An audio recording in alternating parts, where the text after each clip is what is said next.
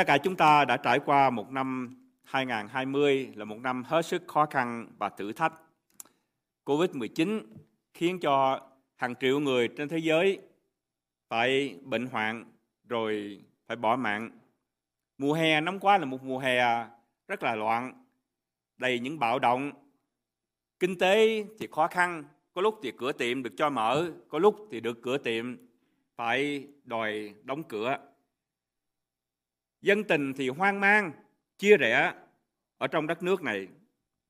Và khi chúng ta bước vào năm 2021 này thì mọi người đều hy vọng, hy vọng rằng năm nay thì có vaccine, à, cho nên sẽ giúp đời sống trở lại bình thường như là trước Covid. Chúng ta cũng hy vọng rằng công việc làm ăn sẽ được hồi phục, cửa tiệm sẽ được mở lại và công việc sẽ được bình thường trở lại. Chúng ta hy vọng rằng con cái chúng ta sẽ trở lại trường học chứ không phải chỉ học ở trên mạng tuyến. Chúng ta cũng hy vọng rằng dân tình ở trong xứ này được ổn định, được lắng dịu lại và có sự đoàn kết hơn. Trước những cái khó khăn, những thử thách ở trong suốt năm qua thì con cái Chúa trong hội thánh đã quyết tâm trung tín và bền độ ở trong đức tin và đây là một điều tôi thật sự cảm tạ ơn Chúa. Tuy nhiên trong năm mới này không ai có thể biết được những khó khăn, những thử thách hay là những ơn phước, những thành công gì sẽ xảy đến. Mỗi người tin Chúa càng cần đức tin hơn bao giờ hết. Và như lời của Chúa dạy là đức tin là sự biết chắc vững vàng của những điều mình đang trông mong và bằng chứng của những điều mình chẳng trông thấy. Quả thật, bởi vì chúng ta có hy vọng, cho nên chúng ta cần đức tin. Bởi vì những điều xảy ra trong tương lai thì những điều không ai có thể thấy được, cho nên chúng ta cần đức tin. Và đây là lý do của loạt bài mới dựa theo sách phê thứ nhất. Để đức tin của con cái Chúa ở trong hội thánh, dù có trải qua những thử thách khó khăn là những điều mà sứ đồ phi gọi là lò lửa thử thách thì đức tin của con cá Chúa trong hội thánh sẽ càng ngày càng mạnh mẽ hơn, vững chắc hơn. Bởi vì đức tin ở trong lửa mới thật là đức tin đáng quý và ông khuyên mạnh cho em. Sách phi thứ nhất được viết bởi sứ đồ phi là một trong 12 người sứ đồ mà được Đức Chúa Giêsu Christ chọn. phi là một sứ đồ nổi bật ở trong số 12 người sứ đồ theo Chúa trong 3 năm trời. Trong bốn sách phúc âm thì có ba sách phúc âm là Matthew, Mark và Luca, thì có danh sách của 12 người sứ đồ được Đức Giêsu Christ chọn. Và bên cạnh đó thì còn có một danh sách thứ tư ở trong sách công vụ các sứ đồ đoạn 1. Trong cả bốn danh sách này, thì cái tên phi đều liệt trong lần đầu tiên mà không có ngoại lệ. Tức là trong số 12 người trong cả bốn danh sách này thì cái tên phi luôn luôn ở hàng đầu. Như vậy chúng ta có thể nói rằng Führer là người lãnh đạo hoặc là một trong những người lãnh đạo của 12 người sứ đồ mà được Chúa chọn. Führer là người đầu tiên ở trong vòng các sứ đồ biết rằng Đức Chúa Giêsu chính là đấng Messi, là đấng sẽ cứu tội cho con người. Theo như Matthew đoạn 16 câu số 17. Pierre là một trong ba người mà hết sức gần gũi với Đức Chúa Jesus Christ. Ông là một trong ba người sứ đồ mà hiện diện ở trên núi khi Đức Chúa Jesus Christ hóa hình. Và ông cũng là một trong ba người sứ đồ mà hiện diện với Đức Chúa Jesus Christ ở trong vườn Gethsemane, ở trong đêm cuối cùng, mặc dù cả ba người đều ngủ gục cả. Nhưng chúng ta nhớ về Phêrô bởi vì cái tính tình của ông ông là một người mau nói. Ông kêu mạnh cho em, chậm nghĩ nhưng mà rất là mau nói ông là người cả quyết với Đức Chúa Jesus Christ rằng, dù ai có phản thầy, dù ai có chối thầy đi nữa, thì chính tôi nè, tôi không bao giờ làm cái điều đó. Tôi sẵn sàng chết với thầy. Chỉ một vài tiếng đồng hồ sau, quý mạnh cho em. Ông lại chối Chúa ba lần. Dù tôi và quý mạnh cho em có thể chê trách Pierre về tính tình vội vàng, hấp tấp, mau nói, chậm nghe, có thể thiếu suy nghĩ, hay là chúng ta có thể trách ông vì ông chối Đức Chúa Jesus Christ ba lần nhưng tôi tin rằng không ai có thể trách phi rằng ông không có lòng yêu mến Đức Chúa Trời ông không có lòng yêu mến Đức Chúa Giêsu Christ. Ông không có lòng sốt sắng với hội thánh của Chúa. Pierre được sứ đồ Phaolô gọi là một trong những trụ cột của hội thánh đầu tiên tại thành Jerusalem.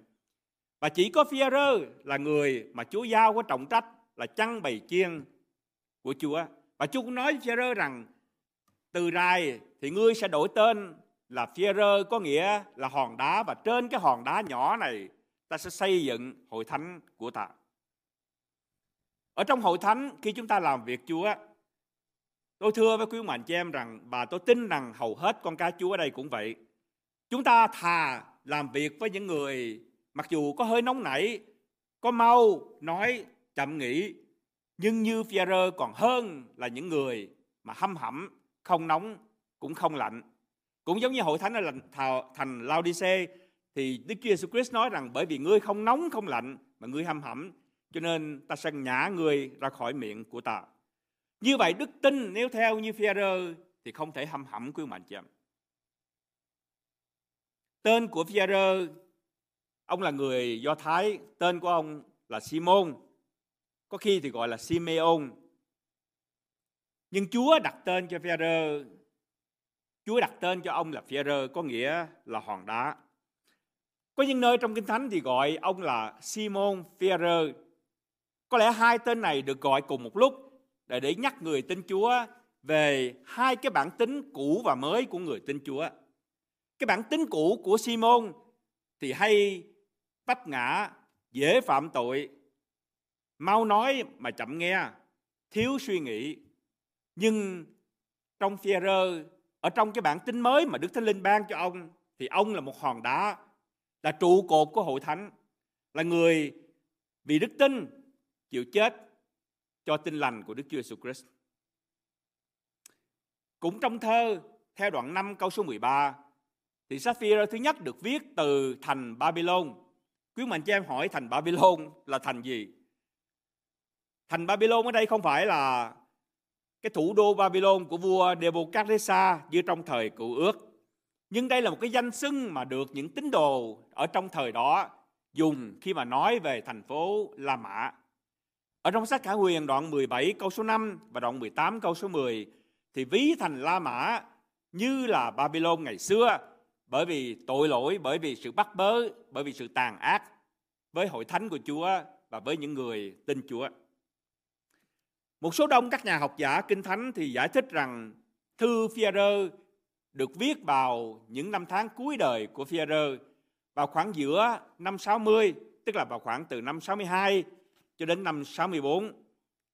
Họ nghĩ rằng vào khoảng 64, đây là cái thời điểm mà đế quốc La Mã ở dưới sự cai trị của một đế quốc, của một đại đế tên là Nero. Và đây là một đại đế hết sức bạo tàn, độc ác. Trong cái khoảng thời gian mà Führer viết cái lá thơ này thì đây là cái thời điểm mà đại đế La Mã Nero bắt đầu một cuộc khủng bố bắt bớ những người tin Chúa. Theo lịch sử thì vào tháng 7 năm 64, thành La Mã bị tiêu hủy bởi một vụ hỏa hoạn rất là lớn. Theo các sử gia thì chính đại đế Nero là người thủ phạm của cái vụ hỏa hoạn này. Nhưng vua lại đổ lỗi cho người tin Chúa lúc bấy giờ. Vua nói rằng chính những người tin Chúa này là những người đốt thành La Mã. Và vì cớ đó cho nên vua bắt đầu một cuộc thanh trừng hết sức là tàn khốc. Theo một sử gia La Mã tên là Tacitus, thì ông tàn nhẫn đến nỗi mà ông bắt người tin Chúa, ông tẩm dầu hắt chung quanh cái người đó từ đầu cho đến chân, rồi ông treo cái người tin Chúa lên một cái cây và ông dựng dọc theo hai cái bên đường vào cung điện của ông. Đến buổi tối khi uh, yến tiệc bắt đầu đó thì ông ra lệnh cho quân lính đốt những cái uh, cái đuốc người đó để mà làm sáng cái con đường đi. Vua Nero cũng bắt người tin Chúa bỏ vào các đấu trường để họ bị giết bởi những thú dữ. Tín đồ thì bị tù đầy. Có người thì bị ném đá cho đến chết. Có người thì bị tra tấn cho đến chết. Rất nhiều người không có việc làm, mất tài sản. Rất nhiều người tín đồ thì cả người thân ở trong gia đình bị bắt bớ, bị tù đầy, bị hạch hỏi, thậm chí giết trước mặt những người thân của họ trong gia đình. Sự bắt bớ, sự khủng bố bắt đầu từ thành La Mã, rồi lan rộng ra ở trong cả đế quốc và ngay cả ở trong năm vùng mà sứ đồ Phi-rơ đề cập đến trong câu kinh thánh đầu tiên ở trong cái lá thơ này. Thư Phi-rơ thứ nhất viết gửi cho các tín đồ sinh sống ở nhiều nơi khác nhau như trong câu số 1 là những kiều dân cư ngụ rải rác ở trên năm vùng ở trong xứ Tiểu Á là vùng bông Galati, Cappadoc, Asi và Phytini. Đối với tôi và quý mệnh chị em ngày hôm nay, những danh xưng này thì hoàn toàn vô nghĩa. Nhưng có thể nếu quý mệnh chị em nhìn vào Google Maps ngày hôm nay thì những vùng này đó nó nằm ở trong xứ Thổ Nhĩ Kỳ ngày hôm nay. Ít nhất 15 lần ở trong thư phi đề cập đến sự hoạn nạn, thử thách. Và trong thư phi thì ông dùng 8 cái từ khác nhau khi viết về những hoạn nạn, những thử thách. Phi-e-rơ cũng đề cập đến cái cơn hoạn nạn rất lớn xảy ra ở trong thời của vua Nero. Bởi vì trong đoạn 4 câu số 12 thì ông viết như thế này: Hỡi kẻ rất yêu dấu khi anh em bị trong lò lửa thử thách. Ông không nói rằng các anh em sẽ trải qua lò lửa, nhưng ông nói rằng anh chị em đang ở trong lò lửa thử thách. Có nghĩa rằng cơn hoạn nạn này đang xảy ra và thử thách của con dân Chúa sẽ bị sẽ bắt đầu. Và ông nói rằng chớ lấy làm lạ như mình gặp một việc khác thường. Sứ đồ phi gọi những hoạn nạn thử thách, những bắt bớ của những người tin Chúa trong câu kinh thánh này là lò lửa thử thách. Và chính vì vậy cái loạt bài giảng này có đề tài là đức tin ở trong lửa. Đức tin của tôi và quý mạnh chị em khi qua lửa thì có thể bị cháy rụi quý mạnh chị em. Nó trở nên tro. Và khi người ta bóc cái nắm tro lên đó, thì người ta không biết nó là của ai phải không quý mạnh chị em. Nhưng theo sứ đồ phi đức tin của một người tin Chúa khi qua lửa có thể trở nên như vàng rồng quý mạnh chị em. Và đây là cái mục đích mà sứ đồ Phi-e-rơ viết thơ Phi-e-rơ thứ nhất để gửi cho con cá Chúa bị tán lạc ở rất nhiều nơi ở trong vùng Tiểu Á. Bài giảng buổi sáng ngày hôm nay và trong tuần lễ tới thì tập trung chỉ vào hai câu đầu tiên. Và một số quý bạn chị em ở đây có lẽ thở dài nói rằng nếu mà một sư đi với mức độ này hai câu mà hai tuần lễ thì cái thơ này chắc là cả năm quý bạn cho em. Nhưng mà không sao, lời Chúa rất là sâu nhiệm Chúng ta có thể học cả đời mà chúng ta cũng chưa biết hết, hiểu hết lời Chúa phải không quý mạnh cho em? Tôi sẽ được đọc lại hai câu kinh thánh đầu tiên ở trong sách Phi-e-rơ.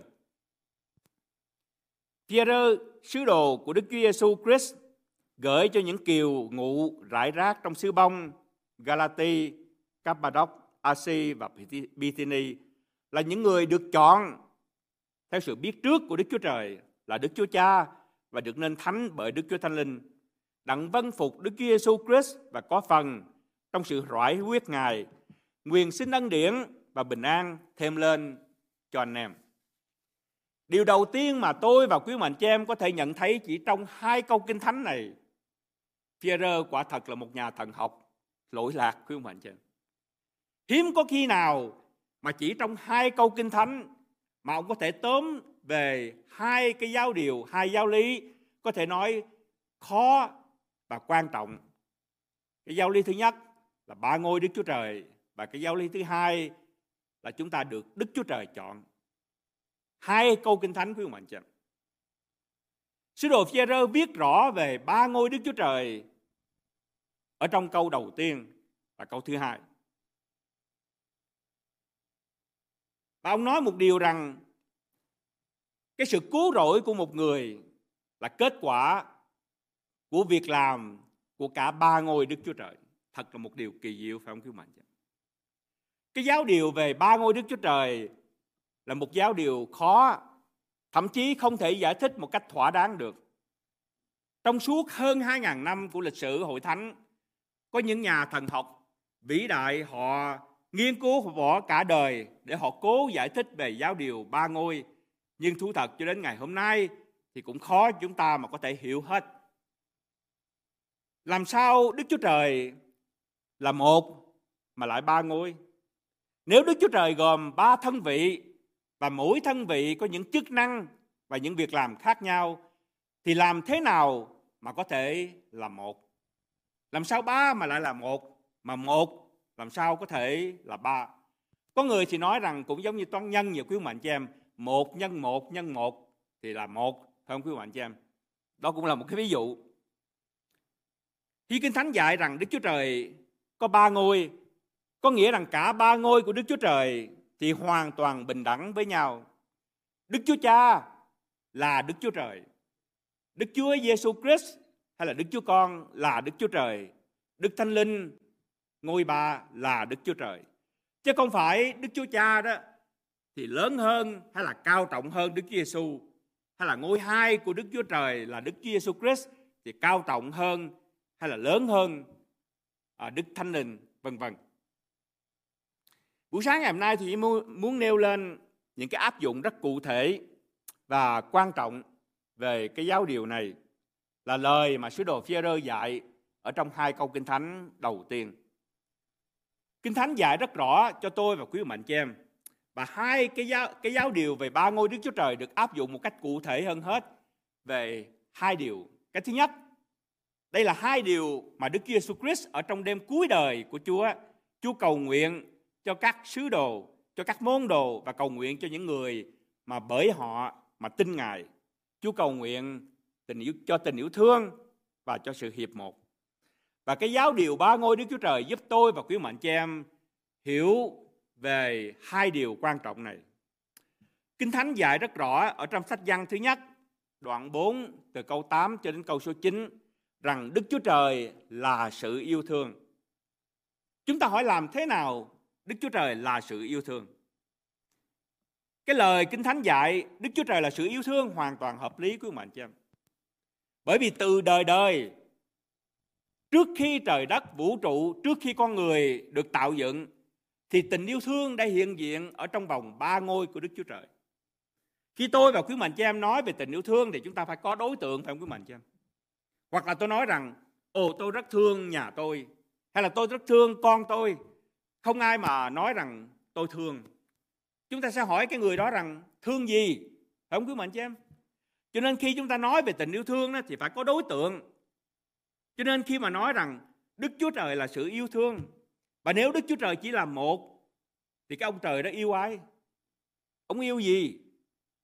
Nhưng bởi vì Đức Chúa Trời ba ngôi, cho nên trong ba ngôi của Đức Chúa Trời từ đời đời thì đã hiện diện ở trong ba ngôi Đức Chúa Trời tình yêu thương và hiện diện ở trong ba ngôi của Đức Chúa Trời là sự hiệp một và chính vì vậy mà hội thánh mới được dạy là phải có tình yêu thương và có sự hiệp một để bắt chước ba ngôi của Đức Chúa Trời. Cái áp dụng thứ hai là về sự hiệp một. Cũng ở trong đêm cuối đời thì Đức Chúa Jesus Christ cầu nguyện các môn đồ hai điều quan trọng là tình yêu thương và sự hiệp một. Và khi cầu nguyện cho tình yêu thương và sự hiệp một, thì Đức Chúa Jesus Christ dạy họ như thế này. Lạy cha thánh, xin gìn giữ họ trong danh cha là danh cha đã ban cho con để họ hiệp làm một như ai? Như chúng ta vậy. Có nghĩa rằng trong ba ngôi Đức Chúa Trời, giữa cha, giữa con và Đức Thánh Linh thì hiệp làm một. Và chính vì vậy Chúa mới nói rằng xin cho những người tin vào con sẽ hiệp một cũng như con và cha và Thánh Linh là một. Và Chúa cũng cầu nguyện con ở trong họ và họ ở trong con để họ toàn vẹn hiệp làm một và cho cả thế gian biết chính cha đã sai con đến và cha yêu thương họ cũng như cha đã yêu thương con. Vì vậy lần tới quý mạnh chị em người ta hỏi về cái giáo điều hay là cái giáo lý ba ngôi Đức Chúa Trời. Quý mạnh chị em thú nhận rằng phân tôi không thể giải thích cái giáo lý này Nhưng tôi có thể giải thích một điều. Tôi hỏi quý mạnh chị em, nếu Đức Chúa Trời chỉ là một, thì ông trời đó yêu ai?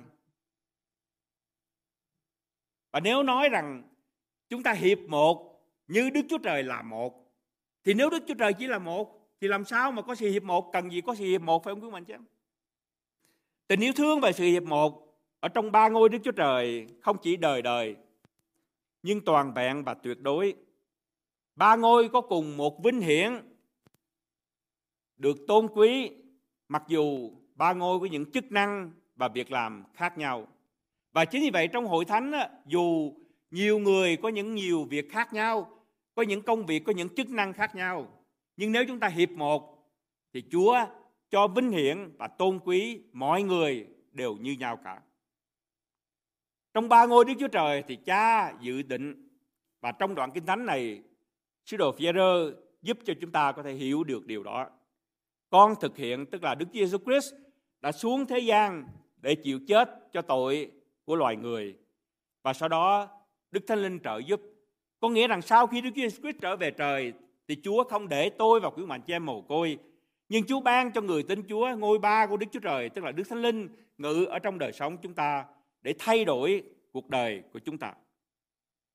Và cả ba ngôi thì không hề có sự so sánh, có sự phân bì hay là ngôi này thì áp đặt hay là áp trị ngôi kia. Trong hai câu đầu tiên của thư phi thứ nhất, sứ đồ phi dạy chúng ta rất rõ về chức năng của ba ngôi của Đức Chúa Trời trong cái sự cứu tội và thay đổi đời sống của người tin Chúa. Tôi xin quý mạnh chị em chú ý lắng nghe. Câu số 2. Theo sự biết trước của Đức Chúa Trời, Đức Chúa Trời tức là Đức Chúa Cha và được nên thánh bởi Đức Chúa Thánh Linh đặng vân phục Đức Chúa Giêsu và có phần trong sự rải huyết của Ngài.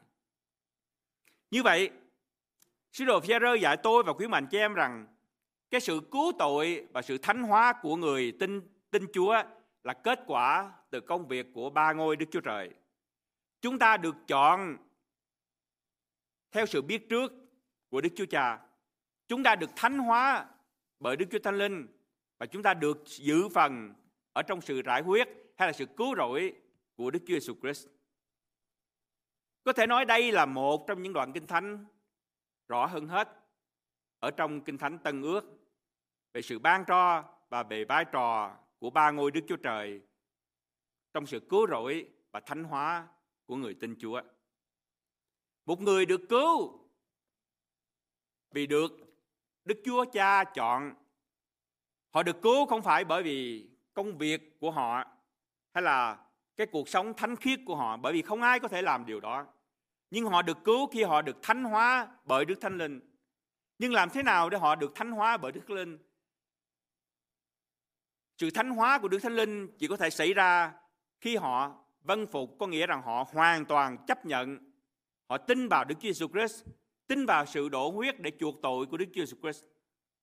Và cái sự nên thánh của Đức Thánh Linh thì không chấm dứt khi họ tin Chúa, nhưng vẫn tiếp tục khi Đức Thánh Linh thay đổi đời sống hàng ngày của người tin Chúa.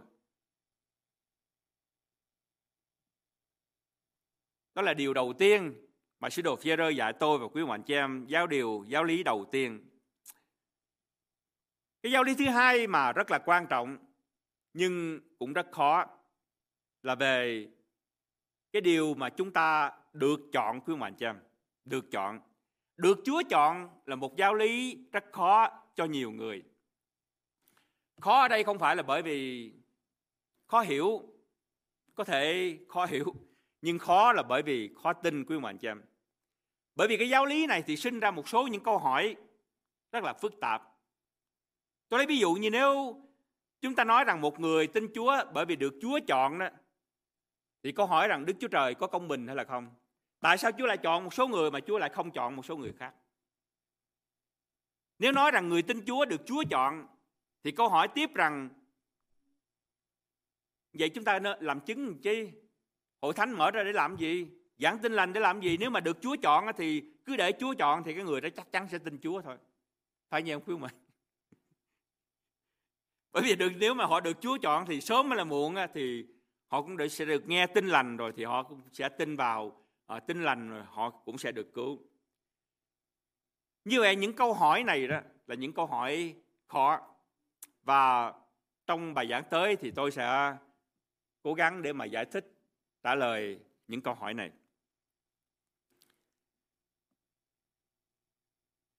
Nhưng cái giáo điều về cái việc mà chúng ta được Chúa chọn tức là tôi và quý mạnh chị em, khi chúng ta tin Chúa đó, thì kinh thánh dạy rằng chúng ta được Chúa chọn. Thì có người nói rằng, vậy là con người con người có chọn hay là không? Như vậy giữa cái việc mà con người chọn với là việc Chúa chọn đó, thì có mâu thuẫn hay là có có gì mà nghịch lý với lại nhau hay là không?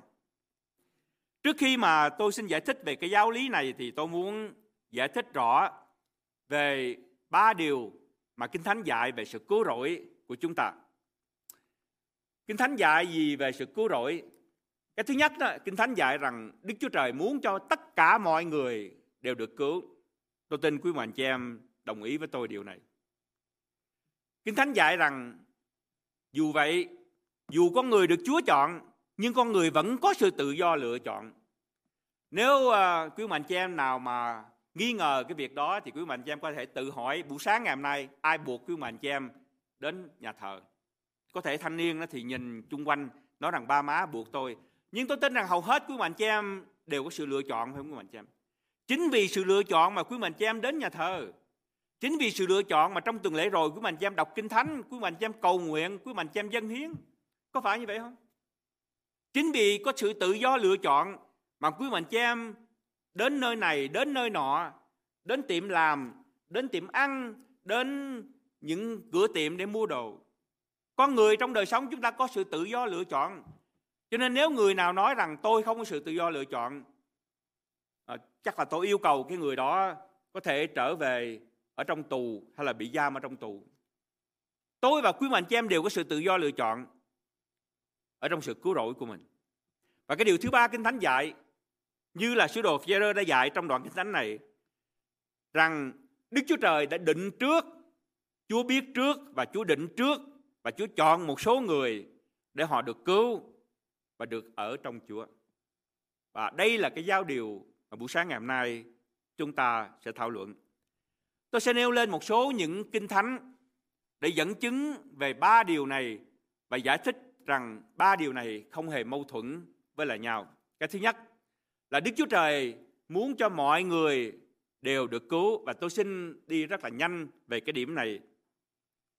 Kinh Thánh dạy tôi và quý mạnh chị em trong sách Ê-xê-chiên đoạn 31 câu số 11. Hãy nói cùng chúng rằng tức là dân sự Israel. Chúa Giê-hô-va phán, thật như ta hàng sống ta sẽ chẳng lấy sự chết của kẻ dữ làm vui, nhưng vui về nó xây bỏ đường lối của nó và được sống. Và khi họ xây bỏ đường lối của họ, có nghĩa rằng họ có sự tự do lựa chọn, phải không quý mạnh? Các ngươi khá xây bỏ xây bỏ đường lối xấu của mình. Sao các ngươi muốn chết ở nhà Israel?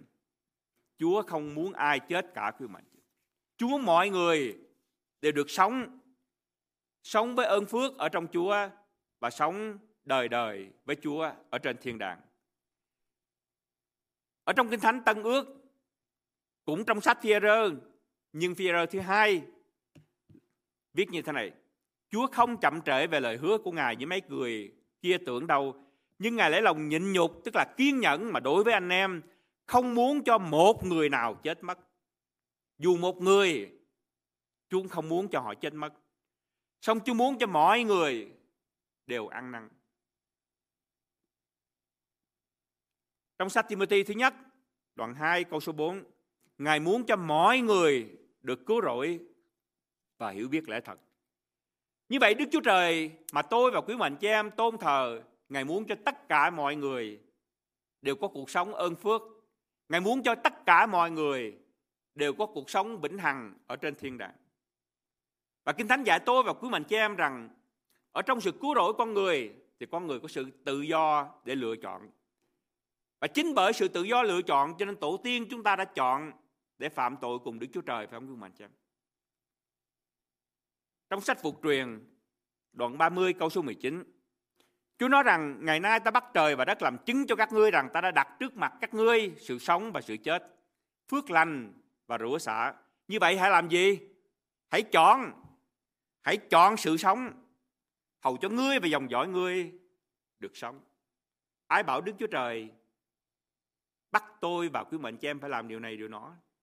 Nếu Chúa bắt tôi và quý mệnh chị em làm điều này điều nọ, thì tại sao có những người họ lại đứng trước trời, họ chỉ tay lên trời mà họ lại nguyền rủa ông trời phải không quý mệnh chị em? Con người có sự tự do lựa chọn.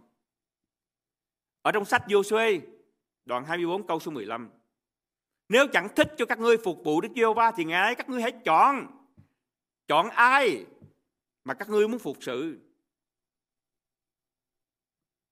Ở trong sách Giăng đoạn 6, câu số 37.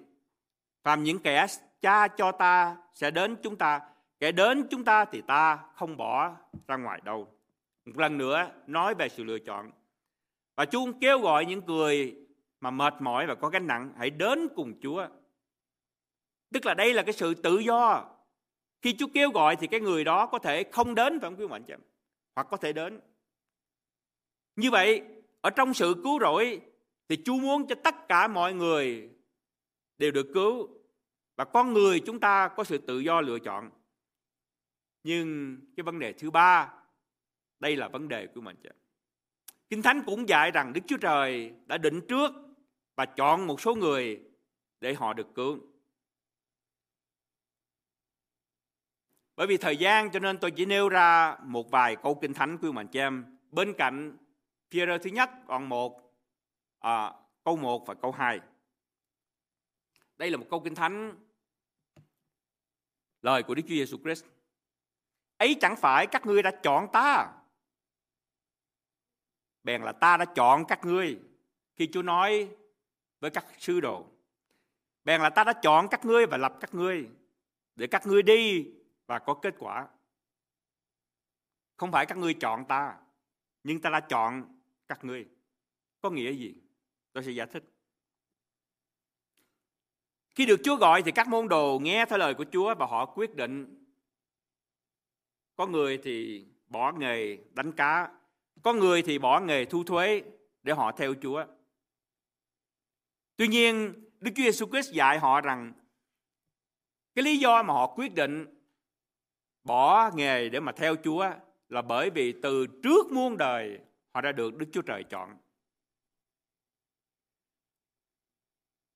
Họ không được chọn bởi vì họ quyết định hy sinh bỏ nghề đánh cá của họ hay là bỏ nghề thu thuế của họ để theo Chúa.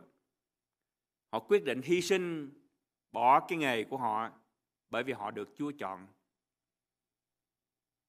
Tôi sẽ đập lý lặp lại những điều này ở trong nhiều bài giảng tới để quý mạnh chị em có thể rõ. Có nghĩa rằng khi tôi và quý mạnh chị em nói rằng chúng ta chọn Chúa, thì có nghĩa rằng từ trước muôn đời Chúa đã chọn chúng ta và tôi sẽ giải thích cái điều này. Một đoạn kinh thánh khác ở trong sách Roma, đây là đoạn kinh thánh mà chúng ta đã nghe đọc và đoạn kinh thánh này nói rằng vì những kẻ ngài đã biết trước thì ngài cũng đã định sẵn để trở nên giống như hình bóng của con ngài. Ngài đã biết trước thì ngài cũng sẽ định sẵn. Và chúng ta thứ chú ý có những thứ tự ở trong cái đoạn kinh thánh rất quan trọng này mà chúng ta đã nghe đọc, ở trong sách Roma đoạn 20 đoạn 8 từ câu 28 cho đến câu số 30 cái thứ tự như thế này, quý bạn chị em. Cái thứ nhất đó, đoạn kinh thánh này dạy tôi và quý bạn chị em rằng Đức Chúa Trời biết trước, sau đó Đức Chúa Trời định sẵn, Đức Chúa Trời gọi, Đức Chúa Trời cứu, tức là chúng ta được xưng là công bình. Rồi sau đó Chúa thánh hóa hay là Chúa làm cho chúng ta được vinh hiển như vậy, Chúa biết trước, Chúa định sẵn, Chúa gọi và khi Chúa gọi thì chúng ta mới đáp ứng lại cái lời kêu gọi của Chúa. Và đây là cái ý mà Đức Chúa Jesus Christ dạy rằng ấy không phải là các ngươi đã chọn ta nhưng ta đã chọn các người. Trong sách công vụ đoạn 13 Nghe lời này thì người ngoại quốc hân hoan và tôn vinh đạo Chúa. Những người đã được gì quý mạnh cho em? Đã được định để hưởng sự sống bình phúc, đều tin nhận Chúa. Như vậy những người tin nhận Chúa là những người đã được định trước. Trong sách văn đoạn 6 Nhưng ta đã nói các ngươi đã thấy ta mà chẳng tin, Phàm những kẻ cha cho ta sẽ đến cùng ta. Hay một cách khác rằng, Chỉ có những người mà Đức Chúa Cha đã định trước Thì họ sẽ đến với Đức Chúa Jesus Christ. Và rõ hơn là trong sách Epheso đoạn 1 Lời Chúa viết như thế này. Trước khi sáng tạo vũ trụ, Đức Chúa Trời đã chọn chúng ta trong Đức Chúa Giêsu trong Chúa cứu thế, để chúng ta trở nên thánh hóa. Vì yêu thương và theo mục đích tốt đẹp của ý định Ngài, Đức Chúa Trời đã tiền định. Tiền định có nghĩa là gì, quý ông anh chị em? Có nghĩa là đã định trước. Đã tiền định cho chúng ta làm con nuôi của Ngài nhờ Chúa cứu thế. Rất rõ, phải không, quý ông anh chị em? Như vậy, câu 4 và câu 5 của sách Epheso đoạn 1 thì dạy rằng, từ trước khi mà Đức Chúa Trời sáng lập trời đất vũ trụ, thì Chúa đã chọn chúng ta ở trong Đức Chúa Giêsu với mục đích là để cứu chúng ta và để chúng ta được làm con của Ngài. Tôi muốn quý mạnh chị em hiểu và nhớ cái điều này. Ở trong Đức Chúa Giêsu Christ thì chúng ta có sự tha thứ. Chúng ta có được sự cứu tội. Chúng ta được nhận làm con nuôi, được ban phước thiên ở trên trời. Chúng ta được ban cho Đức Thánh Linh. Tất cả những điều này không phải bởi tôi hay là bởi quý vị. Không phải bởi vì chúng ta giỏi, chúng ta tài, chúng ta khéo, hay là chúng ta phục vụ, hay là chúng ta dấn thân. Không phải bởi vì kiếp trước chúng ta ăn hiền ở lành, hay là kiếp này chúng ta làm phước, cho nên chúng ta được cứu cứu mạnh em dạ, không phải như vậy nhưng bởi vì Đức Chúa Trời đã chọn tôi và cứu mạnh chị dạ. em. Đã chọn tôi và cứu mạnh chị dạ. em. Sứ đồ Phaolô ở trong Cô Đinh Tô thứ nhất đoạn 5 thì ông nói như thế này.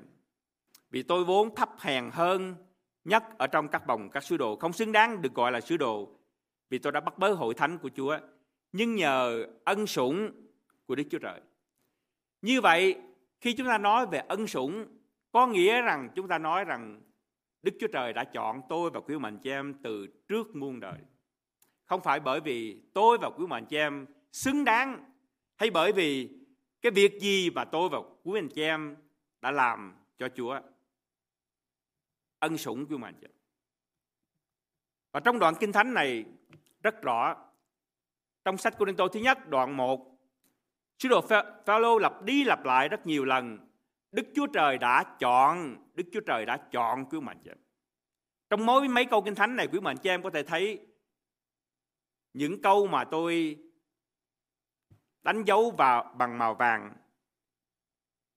Chúa kêu gọi anh chị em, Đức Chúa Trời đã chọn những điều dại dột, Đức Chúa Trời đã chọn những điều yếu đuối, Đức Chúa Trời đã chọn những điều hèn hạ, vân vân. Và đây là ân điển. Cho nên chính vì vậy mà Kinh Thánh kết luận rằng ai tự hào hãy tự hào ở trong Chúa. Như vậy quý vị hỏi rằng tại sao nếu Chúa chọn tôi đó thì tôi chọn Chúa có nghĩa là như thế nào? Hay là khi tôi nghe tin lành.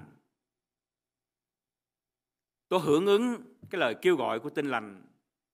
Thì như vậy chẳng phải là tôi chọn hay sao? À, tôi xin giải thích với một cái ví dụ. Và tôi biết rằng người Việt chúng ta đó thì không thích à, dùng ví dụ với à, súc vật.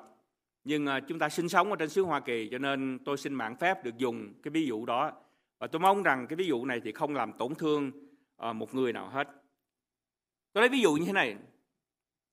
À, tôi có nuôi con chó trong nhà quý mạnh chị em và bây giờ con chó hay là con mèo cũng vậy nếu mà quý mạnh chị em đem cho nó hai dĩa thức ăn, một dĩa là rau, một dĩa là thịt, quý mạnh chị em nghĩ rằng con chó nó sẽ sẽ chọn cái dĩa nào? Dạ, dạ. Dĩ nhiên là chọn thịt phải không quý mạnh chị em? Chưa tôi chưa thấy con chó nào ăn rau quý mạnh chị em. Nhưng trong lịch sử ờ, lịch sử ờ, của người Việt Nam chúng ta thì có một câu chuyện, quý mạnh cho nhớ về câu chuyện của Trạng Quỳnh với lại vua, phải không ạ? Ông vua ông có một con mèo rất là đẹp và ông quý con mèo lắm, cho nên ông ôm rồi thì Trạng Quỳnh thấy như vậy, chướng mắt. Cho nên Trạng Quỳnh thì lúc nào cũng mua mèo và nghịch lắm, cho nên lập mưu để mà ăn cắp cái con mèo đó. Và khi mà ăn cắp con mèo đó thì ờ, Trạng Quỳnh rất là khôn, cho nên nghĩ rằng thế nào thì vua cũng biết cái con mèo này đã bị ăn cắp cho nên ông lập một kế, cái kế mà ông lập đó, tức là ông bắt cái con mèo của ông đó là thay vì cho ăn cao lương, mỹ vị, ăn thịt thà, thì bây giờ đó ông bắt nó phải ăn cơm nguội với là tương. Đời nào con mèo mà là chịu ăn cơm nguội với là tương, nhưng mà nếu không ăn nó thì ông đánh nó.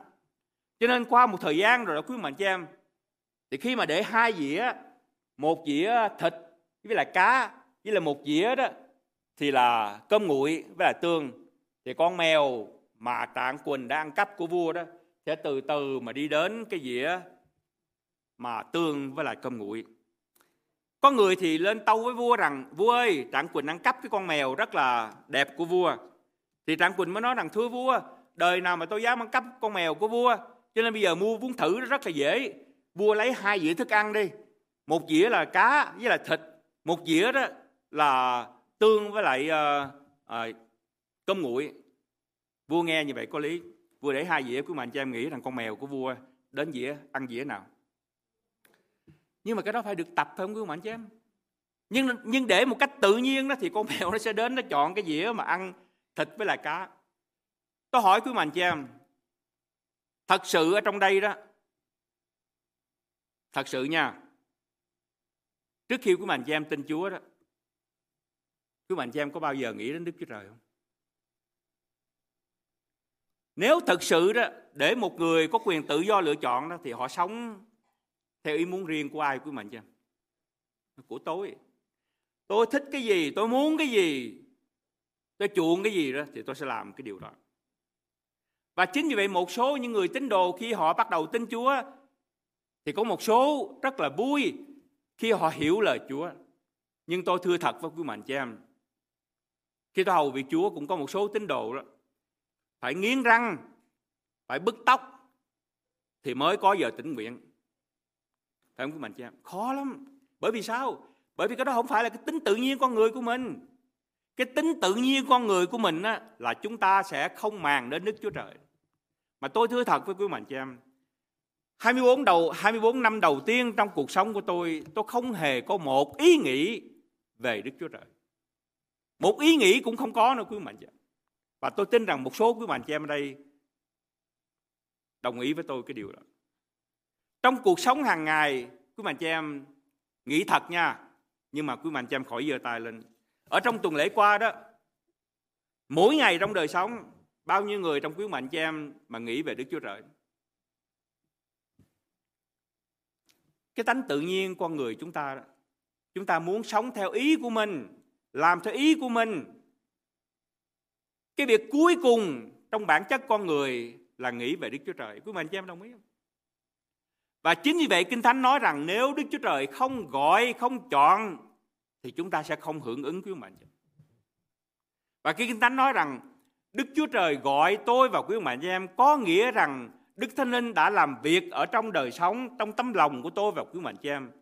Để đến một thời gian nào đó ở trong cuộc đời của tôi và quý mạnh em. Bởi vì những kinh nghiệm sống đã trải qua, có thể có những mất mát, những hoạn nạn, những khó khăn, khiến chúng ta suy nghĩ trở lại rằng ồ chắc tôi phải cần có một đấng gì trên tôi và đến lúc đó thì tiếng gọi của Đức Thánh Linh càng ngày nó càng thôi thúc hơn quý mình. chị và đến một lúc nào khi chúng ta nghe tin lành chúng ta nói rằng quả thật tin lành này nó hợp lý phải như vậy không quý mình? đó là Chúa gọi nhưng trước khi Chúa gọi thì Chúa đã biết cái người đó và Chúa đã chọn người đó bởi vì nếu Chúa không gọi thì tôi và quý mạnh chị em không thể không thể tin Chúa được. Bởi vì nếu Chúa không làm việc trong đời sống của tôi và quý mạnh chị em, chúng ta sẽ tiếp tục nghe cái tiếng của chính mình, chúng ta sẽ tiếp tục nghe tiếng của ma quỷ ở trong đời sống để mà chúng ta từ khước cái tiếng gọi của Đức Chúa Trời ở trong đời sống.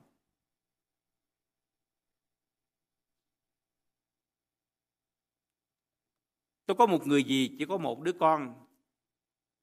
Con muộn chứ mà chị em cho nên gì tôi rất thương cái người con trai đó có một lần gì tôi kể rằng một trong những cái kinh nghiệm mà kinh hồn nhất ở trong đời sống tôi tưởng là chiến tranh tôi tưởng là hoạn nạn vân vân tại vì tôi thì lớn lên uh, trước cả cái cuộc nội chiến giữa bắc và nam vì tôi lớn lên lúc bây giờ đã có kháng chiến ở pháp quý mạnh chăng nhưng vì tôi nói rằng cái kinh nghiệm mà ghê hồn nhất đó, là một ngày đó người gì với người chú của tôi dẫn cái đứa con trai lúc bây giờ nó mới có mấy tuổi thôi đi ra ngoài chơi.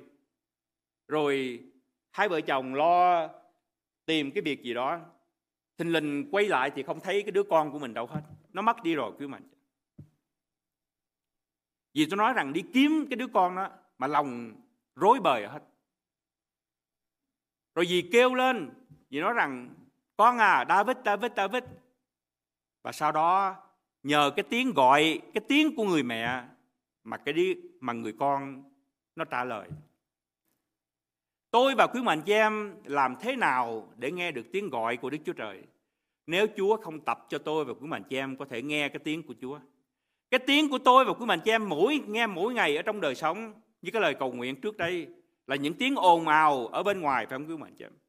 Tiếng thúc giục của việc làm, tiếng gọi của tình yêu, tiếng gọi của sự nghiệp, tiếng gọi của hào nhoáng, của bằng cấp, của sự tranh đấu của đời sống này. Làm sao tôi và quý mạnh chị em có thể nghe được tiếng gọi của Đức Chúa Trời nếu Chúa không gọi tôi và quý mạnh chị em trước?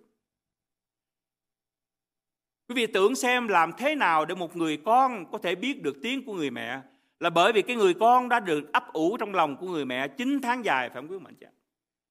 cho nên khi con ra đời thì con đã nghe được tiếng của người mẹ từ trước đời đời, Đức Chúa Trời, những người Chúa đã chọn, những người Chúa đã, thì Chúa sẽ gọi và Chúa gọi tôi và quý bạn chị em cho đến một thời điểm nào ở trong đời sống, chúng ta nghe tiếng Chúa và chúng ta hưởng ứng lại cái tiếng gọi của Chúa. Nhưng nếu Chúa không gọi tôi và quý mạnh chị em, chúng ta sẽ không hưởng ứng. Cho nên buổi sáng ngày hôm nay, dựa trên lời của Đức Chúa Trời trong Kinh Thánh, tôi nói với quý mạnh chị em, chúng ta không có hề có gì để có thể tự hào về sự cứu rỗi của mình. Bởi vì chúng ta được cứu nhờ ân điển.